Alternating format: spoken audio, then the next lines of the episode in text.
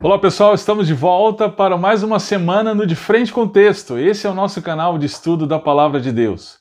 Jesus ressuscitou. Alguns vão dizer, será mesmo? Você tem como provar? O que a ciência fala sobre isso? Isso é um mito do cristianismo. Você precisa ser mais culto, não pode acreditar em qualquer coisa que te contam.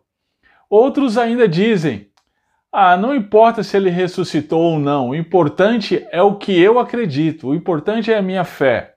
Gente, hoje nós vivemos um tempo entre duas tendências, o modernismo e o que se chama de pós-modernismo.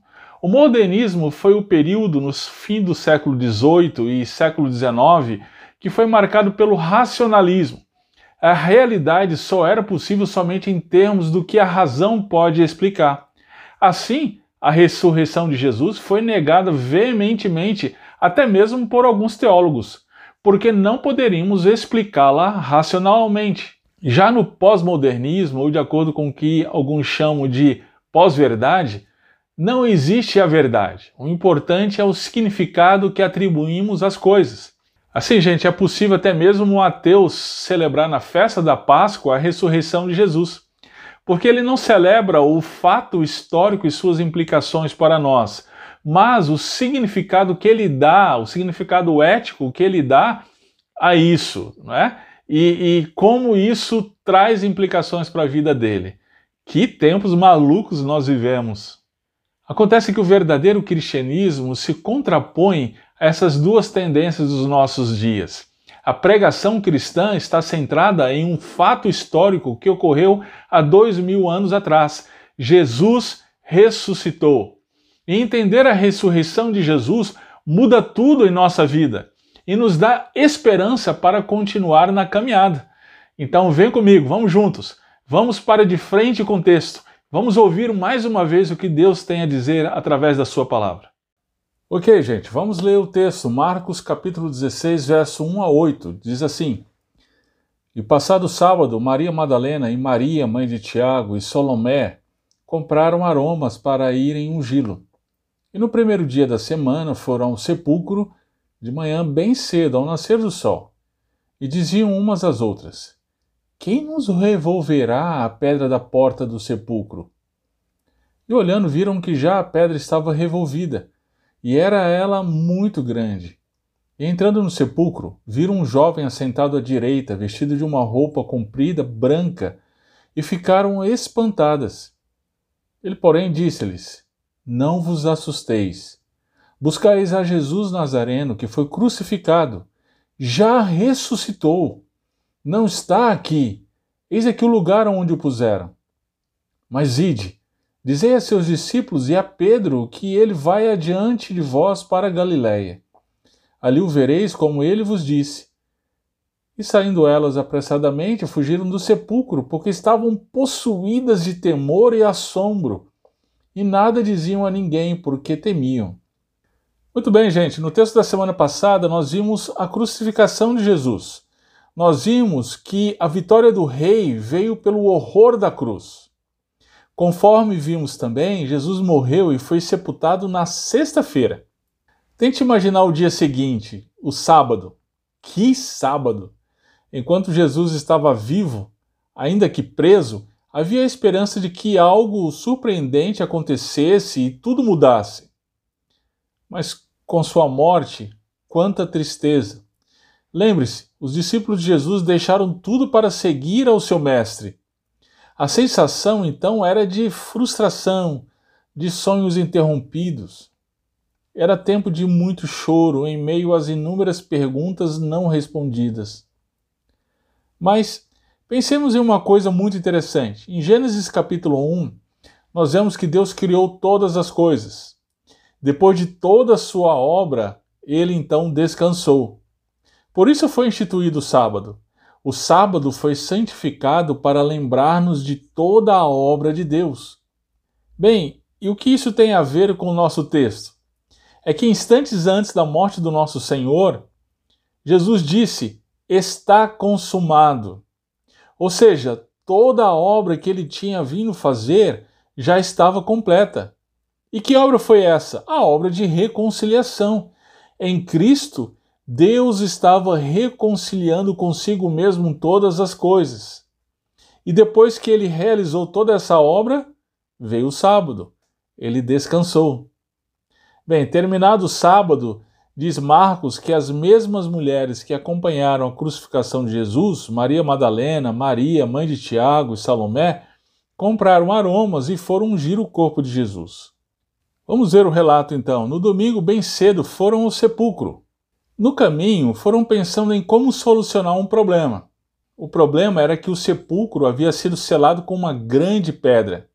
Essa pedra deveria ter em torno de 1,20m a 1,80m de diâmetro.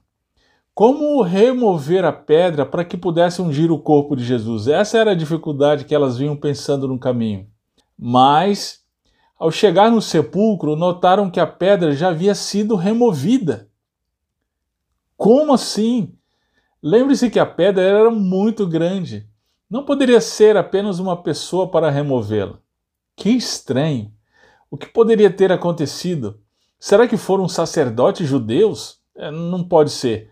O dia anterior foi o Shabá e eles não podiam realizar obra nenhuma no Shabá. Inclusive moveram uma pedra daquele tamanho. Será que foram os romanos?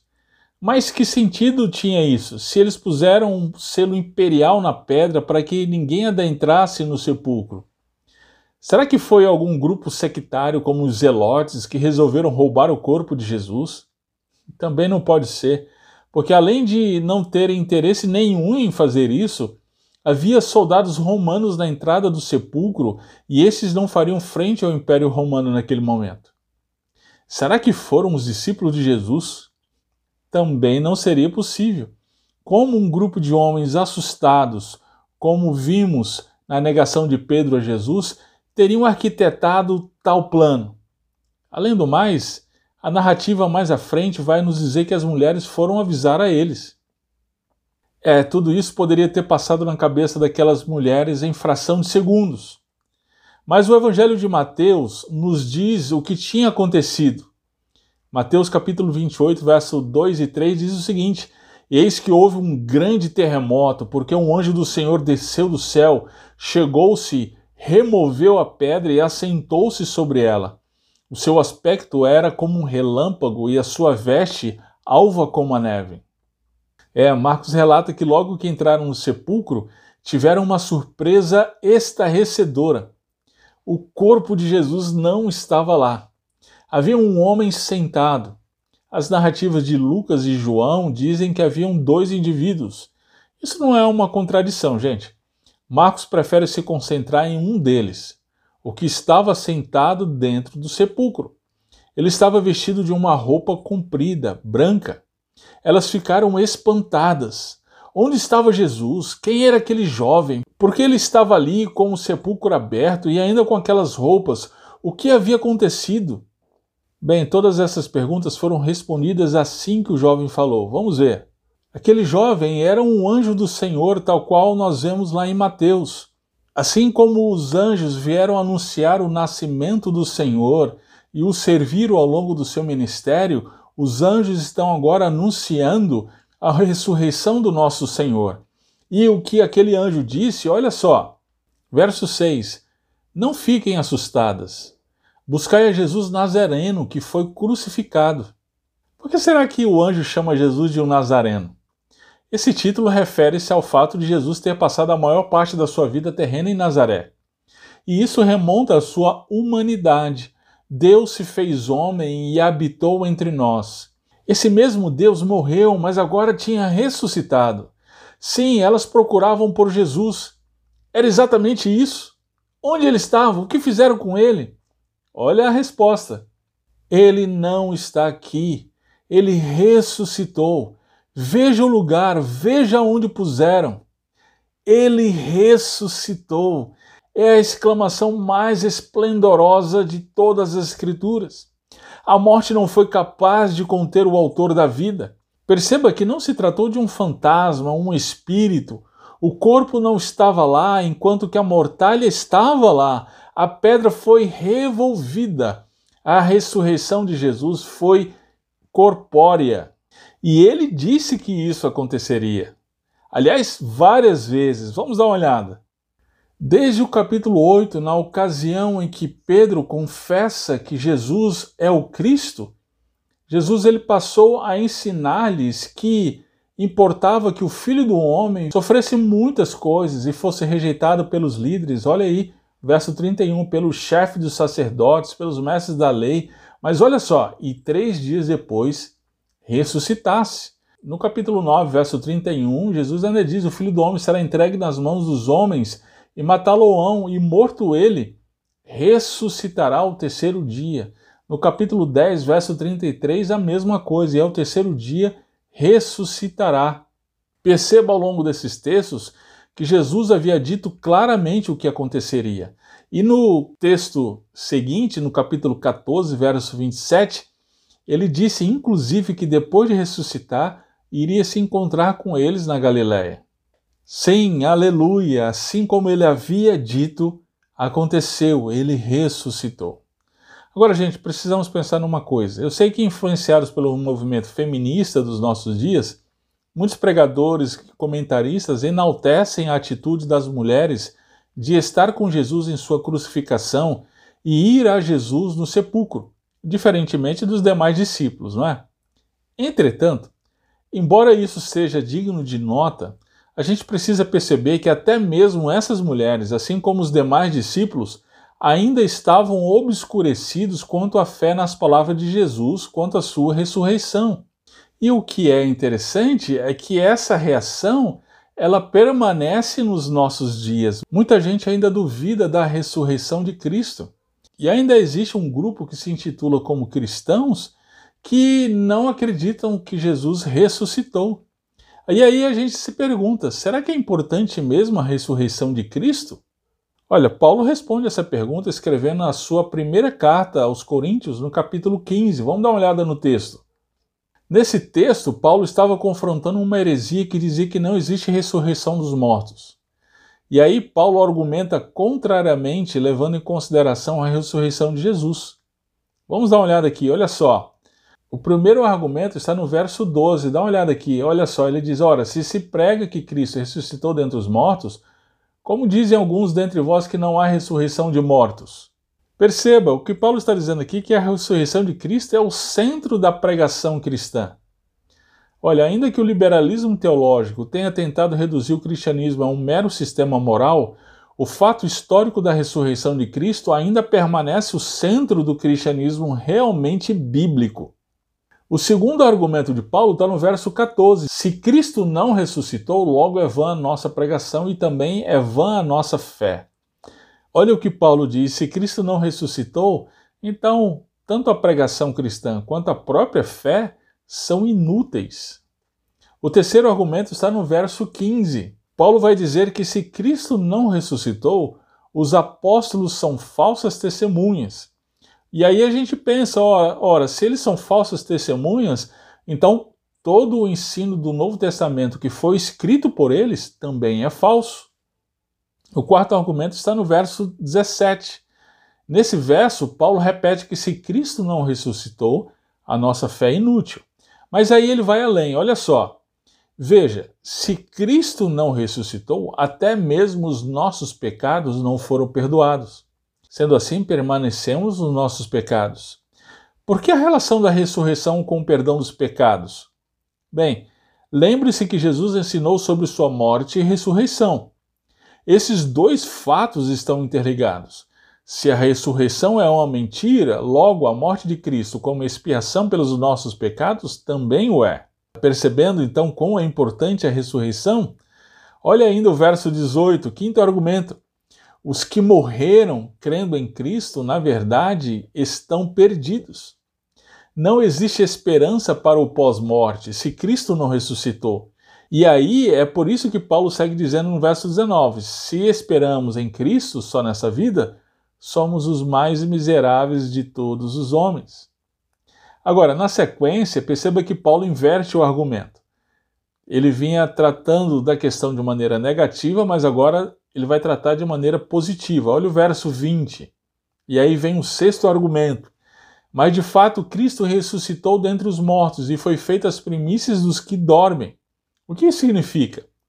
Olha, Paulo explica na sequência, verso 21, Verso 22: Porque assim como a morte veio por um homem, também a ressurreição dos mortos veio por um homem. Porque assim como todos morrem em Adão, assim também todos serão vivificados em Cristo. Ou seja, aqueles que creem em Cristo também serão ressuscitados. Olha o verso 23. Esse é o sétimo argumento. Aqui Paulo vai dizer: o Cristo ressurreto vai voltar. O verso 24 e 25, o último argumento de Paulo, ele vai dizer que Cristo reina e virá triunfante sobre os seus inimigos. Então, gente, diante de tudo isso, a gente se pergunta: é importante crer na ressurreição de Cristo? Olha aí como! Sem a ressurreição não existe fé cristã. Lembre-se, a ressurreição de Cristo é o centro da pregação cristã. Se Cristo não ressuscitou, então tanto a pregação cristã quanto a própria fé é inútil. Se Cristo não ressuscitou, os apóstolos são falsos testemunhos e todo o ensino do Novo Testamento que foi escrito por eles. Se Cristo não ressuscitou, até mesmo os nossos pecados não foram perdoados. Os que morreram crendo em Cristo, na verdade, estão perdidos. Por outro lado, Cristo ressuscitou dentre os mortos. Então, aqueles que creem em Cristo também serão ressuscitados. O Cristo ressurreto voltará e, por fim, Cristo reina e virá triunfante sobre seus inimigos. Amém, aleluia. Então perceba, gente, sem ressurreição não há cristianismo. Ok, então vamos voltar aqui para o nosso texto. Muito bem. O anjo então orientou as mulheres a que fossem aos discípulos de Jesus e também a Pedro para contar-lhes a respeito da ressurreição e que Jesus os encontraria na Galiléia. Perceba o detalhe aqui, gente. A orientação do anjo é que elas fossem aos discípulos de Jesus. Peraí, mas todos não haviam o abandonado? No momento de mais horror, todos não tinham negado Jesus? Perceba o detalhe ainda que Marcos traz: e a Pedro, os discípulos de Jesus e a Pedro. Você não acha isso incrível? Eles abandonaram Jesus, mas Jesus não os abandonou. Ele havia morrido por conta dos pecados deles, mas agora estava vivo para que eles vivessem com ele. Jesus continua sendo Jesus ele veio exatamente para os pecadores, como os discípulos, como Pedro, como eu, como você. Agora veja o final do verso 7. Assim como ele vos disse. Você não acha isso incrível? Como nós mencionamos anteriormente, assim como Jesus disse por pelo menos quatro vezes que ele ressuscitaria, e lá no capítulo 14 se encontraria com os discípulos na Galileia, assim como ele vos disse. Queridos, assim como Jesus disse que ressuscitaria, ele ressuscitou. Agora, pense comigo, ele também disse que ele voltaria. E com certeza ele vai voltar. Essa é a nossa esperança.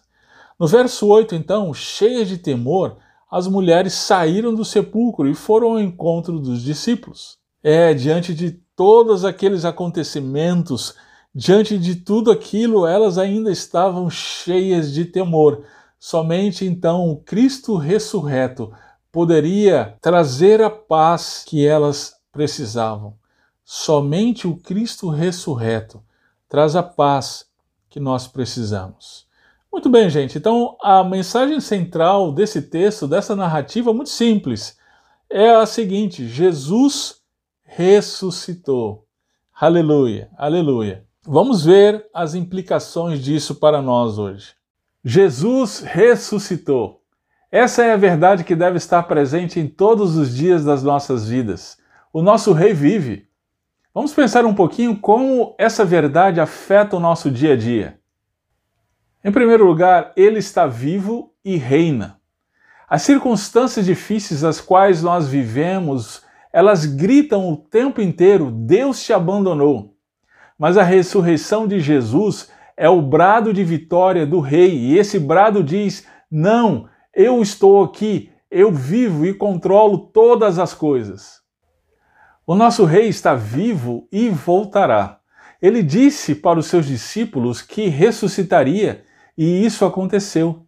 Ele mesmo que prometeu que ressuscitaria e isso aconteceu, ele também prometeu que voltaria para buscar o seu povo, para nos buscar. Então a ressurreição é a garantia da nossa esperança. Ele virá nos buscar. A ressurreição do rei, gente, aponta para a nossa ressurreição. Então, a gente deve viver com os olhos nessa esperança. Viva com os olhos na eternidade. Essa vida, gente, é passageira. O Covid nos tem mostrado isso, não é? Viva seus sonhos, então, e projetos à luz da eternidade. Junte seus tesouros no céu e não aqui na terra. Mais uma coisa, gente: a ressurreição de Cristo é a vitória do Rei contra o império do mal. O inimigo é o nosso acusador e trabalha dia e noite nos fazendo calar diante dos nossos pecados. Daí a gente precisa lembrar que Cristo já o derrotou. A ressurreição é a vitória do Rei contra aquele que nos acusa dia e noite. Pensemos também o seguinte: a ressurreição de Cristo é a vitória do Rei e esperança para o seu povo. Mas veja, somente para o seu povo porque aqueles que seguem o rejeitando, esses receberão a justa condenação do Rei ressurreto. Enfim, Jesus ressuscitou. Celebremos esse fato histórico que mudou toda a história. E o modernismo ou o pós-modernismo não podem mudar esta realidade. O fato é, ele está vivo, ele reina e em breve voltará. É isso aí, pessoal. Por hoje ficamos por aqui. Lembre-se de deixar seu like, seu comentário. Se tiver alguma dúvida, deixa sua pergunta. É muito bom estarmos juntos caminhando e crescendo no conhecimento do nosso Senhor por meio do estudo da Sua palavra. Eu tenho um convite especial para fazer para você.